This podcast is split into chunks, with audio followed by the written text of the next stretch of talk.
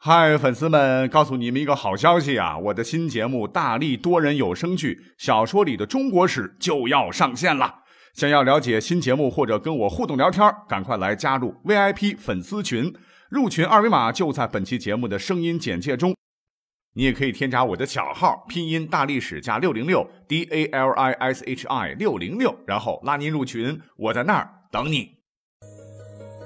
管他正史野史。这里只有大历史，大力讲的历史正在播出，欢迎收听本期节目。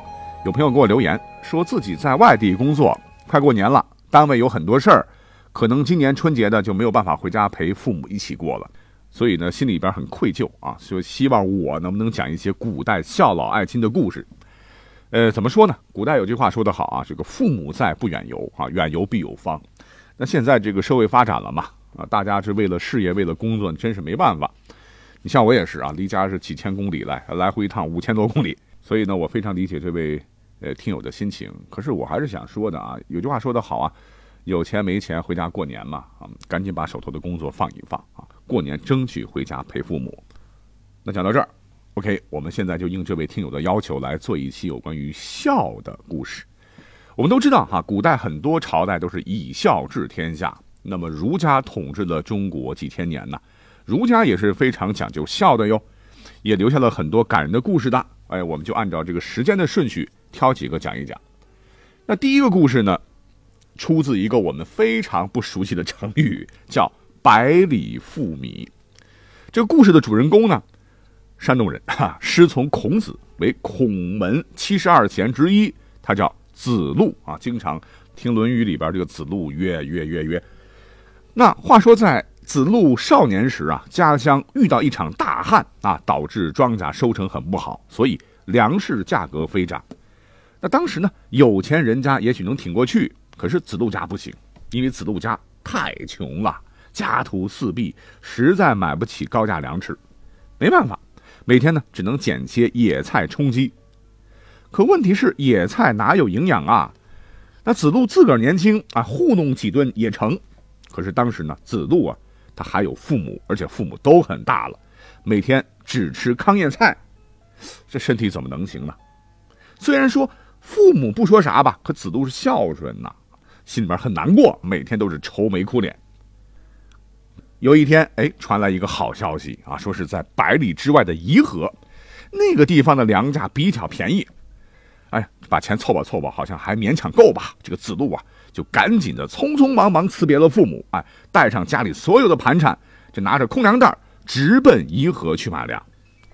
那在古代那个时候，百里之外还是有点远呐。这个子路就靠着两条肉腿哎往前奔，累了就在地上坐一会儿休息一会儿啊，休息好了再赶路。自个儿也没钱住店呐，晚上就野外住一宿。就这么地，接连走了三四天，到了晚上深夜才赶到颐和。那大晚上的谁给你开门啊？粮店早就下班了，他只好夜宿在粮店的屋檐下。那经受了一晚上的凄风苦雨啊，第二天一大早，他第一个抢在前头，终于买好了白米，然后是火急火燎往回家赶呢。因为家里头还有两位白发苍苍的老人呢，不能让父母饿肚子呀。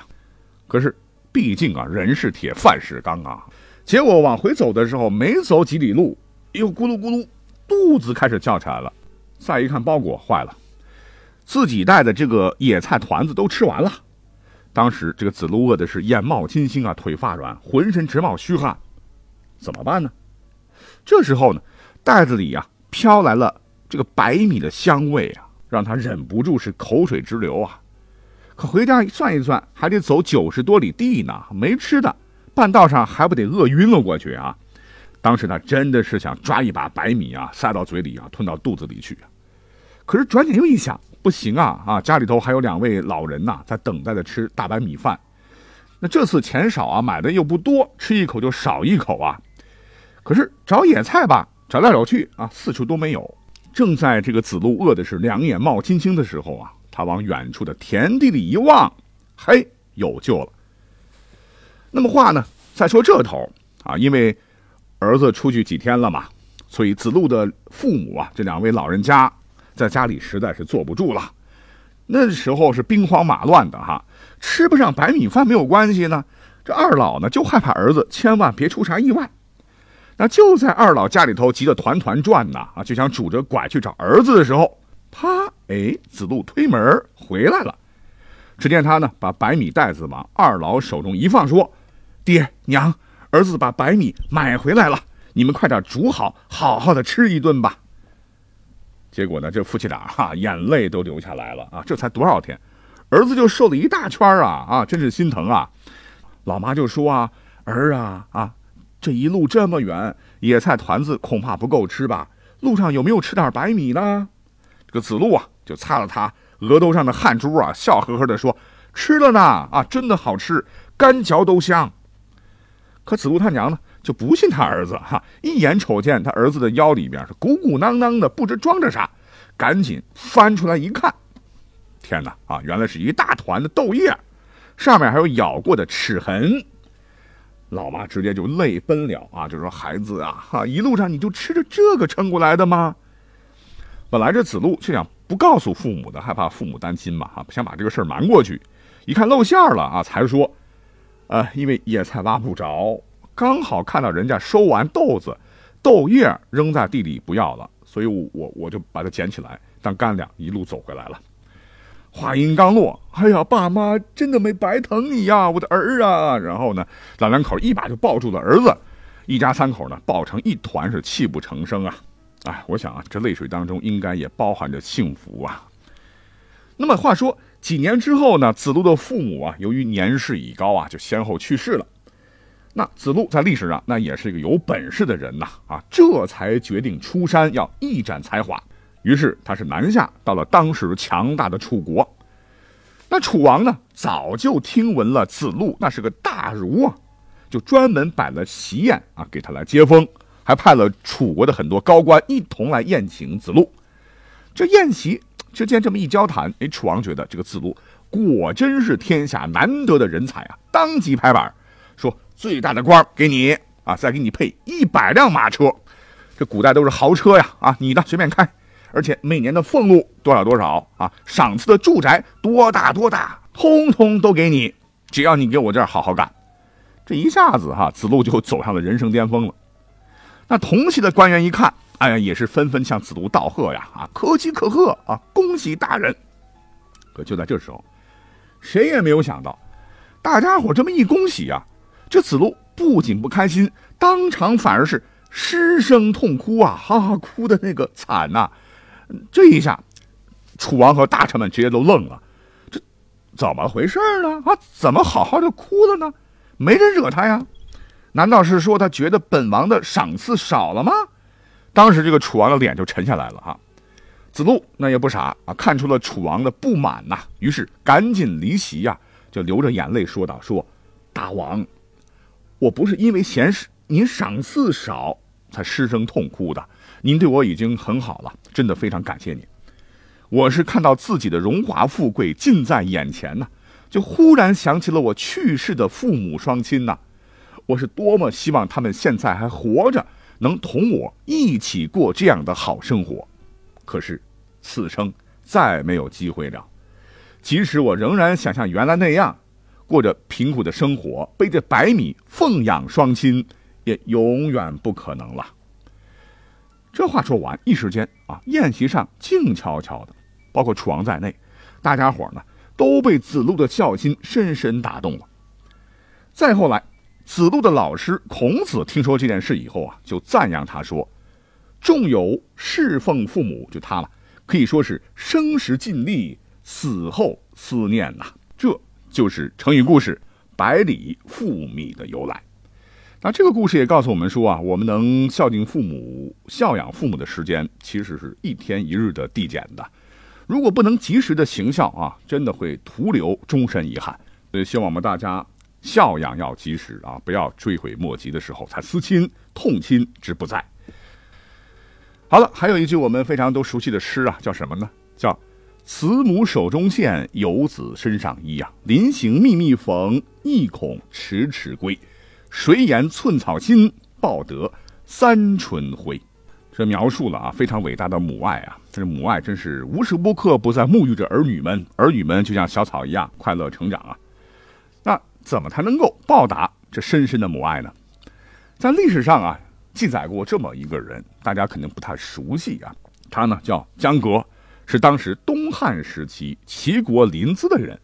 从小呢就失去了父亲，母亲是含辛茹苦啊把他拉扯大，母子二人是相依为命。那么那个时候呢，各地战乱不断的，盗贼四起啊。江革呢为了避乱，当时已经大了嘛啊，母亲已经老了，就干脆背起了母亲，弃家出走去逃难。没想到逃难当中啊，江革多次遇到拦路抢劫的强盗。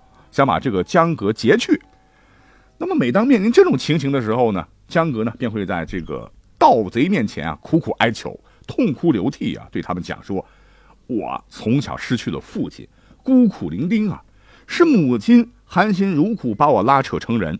如果没有母亲，哪有今日的我呢？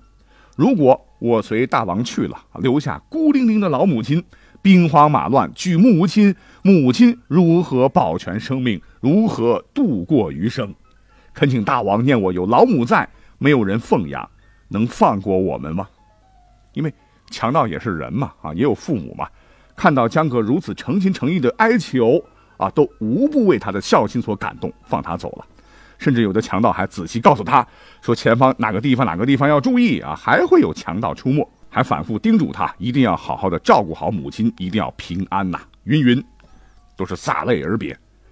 那么等到战乱平息以后呢，江革就迁居到江苏的下邳这个地方，经常是打赤脚啊，给别人当佣人，天天是被人家是使唤来使唤去啊，牛马不如啊，就靠着赚一点点微薄的收入来供养老母亲，即使赚的钱很少。只要母亲需要用的、需要想要吃的、要穿的，都尽最大努力，没有一样不替母亲办到。那么有一本经啊，叫《孝经》，就这么评价他，说他是用天之道，分地之利，谨身节用以养父母。后来呢，江革的老母亲去世了，江革是悲痛欲绝啊，超过了一般的常人，而且感动了邻里之人。而且整整三年，哈，江革是结庐住在母亲的坟旁啊，因为他诚挚的思念母亲，连晚上睡觉的时候也不愿把孝服除去，孝心可嘉，传动四方嘛。那当时的皇帝听到以后都非常的感动啊，就举他为孝廉。那么在汉章帝的时候呢，又因为他的这个贤良方正啊，任他为武官中郎将。听完这个故事，不是说有孝心可以做大官啊，只是想说的是。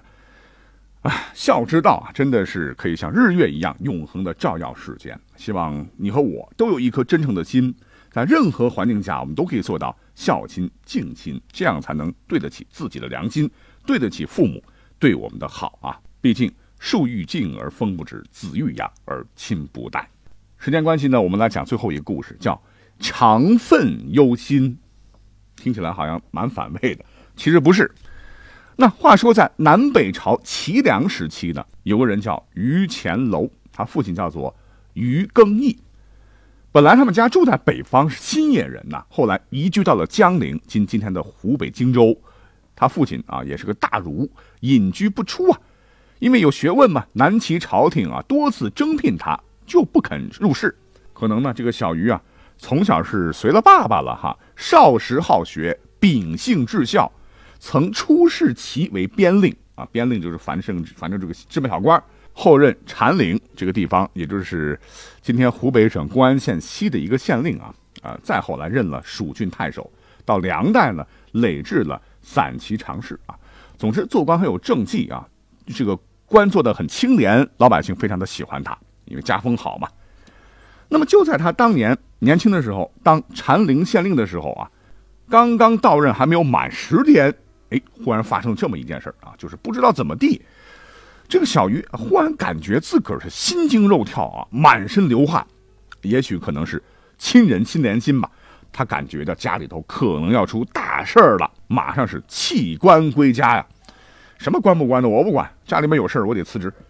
到家一看，果然啊，父亲已经生病两天了，而且病很重啊，越来越不行了，全家人是四四处求访吧。终于寻来了一位当时很有名的神医，可这个神医呢，确实很神啊！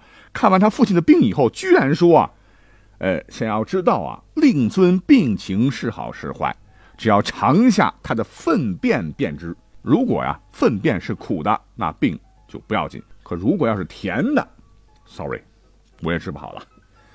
那这位于乾楼啊，二话不说啊，真的立马就用嘴巴尝了一下父亲的粪便，那很遗憾，味道是甜的，心里边是十分的忧伤啊。到了晚上呢，他就向夜空中的北斗星辰跪下，并拱手置地，头也置地啊，是祈福免灾啊。请求以自身来代替父亲去死。这时候，他突然听到啊，夜空中啊，仿佛有谁的声音在对他说：“乃父寿命已尽，不复可言。如成岛之际，只得身至月末。就你很心诚啊，你父亲没有办法，寿命已经到这儿了。那看你的孝心，就等到月末吧。果然啊，老人家坚持到了月末就走了。”可是呢，这个于乾楼啊，还是伤心的肝肠寸断呐！啊，他是安葬了父亲，就在父亲的坟冢旁结庐而居，整整守孝三年。当时呢，他的这个故事也是传遍了全国啊，被记录到了《孝经》当中。那听起来好像感觉这个医生很坏哈。那告诉大家，其实这个法子呢，从现代中医学来讲啊，也是不乏科学道理的。但这不是重点哈，重点就是这个故事起码可以告诉我们两点哈。第一。就是什么叫做为父母牵肠挂肚，绝对不是嘴上说的哈。这个故事展示的就是。第二点，他连官位都不要了哈，自己的大好前程都不要了，为父母舍弃自己的生命都在所不惜。试问我们现代人有几个人能做得到呢？打个电话没两句就挂了。总之吧，那么这期节目啊，虽然没有什么搞笑的内容，但是真心希望快要过年了嘛，大家伙儿呢还是赶紧买了火车票、汽车票、飞机票回家。准备过年吧，啊，那家在哪里呢？父母在的地方就是家，他们在家里等你回来哟。好，感谢大家收听本期节目，我们下期再会。